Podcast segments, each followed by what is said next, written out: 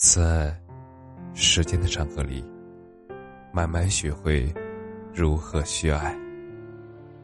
大家晚上好，我是深夜治愈师则是每晚一文伴你入眠。把书念下去，然后走出去，不枉活一世。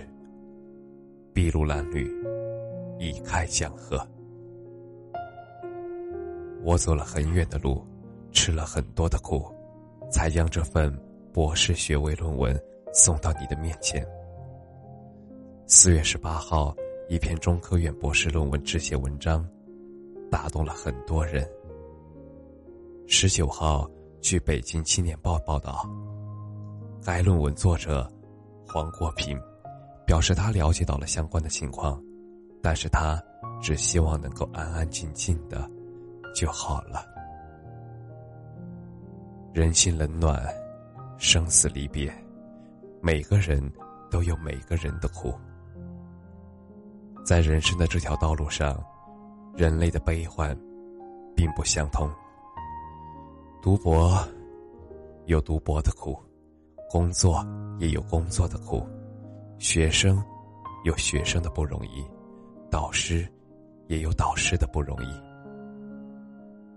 你可能会失业，也有可能会失恋，也有可能会被朋友背叛，被上司欺负，等等等等。有些苦能够说出来，很多人都能够共情到；有些苦却没法说。人与人之间并不存在着真正意义上的相互理解。这位博士，人前尊严的苦，我也是经历过的，而且在有的人身上，是一个矛盾体，并且更加复杂。而这种对于环境没有认同感的苦，割裂的苦，仿佛与周围环境格格不入的，很少有人能够理解到，因为大多数人的人生。都是在某条特定的典型路线下走下去的。时间是最好的治愈剂。如果内心深处有着某种精神信仰，也可以使人成为一个人活下去的动力。他的世界本无光，是他自己把自己活成了光。看前面呀，他对自己经历的描述，更多的是感慨与钦佩。看到最后那几句：“理想不伟大，只愿年过半百，归来仍是少年。”希望还有机会，能够重新认识这个世界，不辜负这一生吃过的苦。最后，如果还能做出点儿让别人生活更加美好的事儿。那这辈子就赚了。我真心的钦佩他，我感谢这篇这些文章出现在我踌躇困惑的时候。我自蹉跎，唯愿守护那些本是稀松平常之事。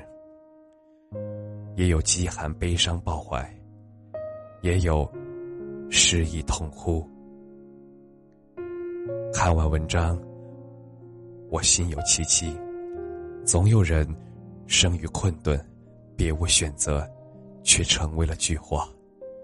他们活成了自己的光。虽然我做不到，但是我心之所望。想到鲁迅先生曾经说过的那段话：“愿中国青年都摆脱冷气，只是向上走，不必听。”自暴自弃的话，做能做的事儿，能发生的就发生。有一份热，发一份光，就令萤火之光一般，也可以在黑暗之中发出一点光。不必等候炬火。此后，如果没有炬火，我便是唯一的光。希望呢。苦难终会过去，一切总有出头之日。但愿这位博士今后的人生一切顺利。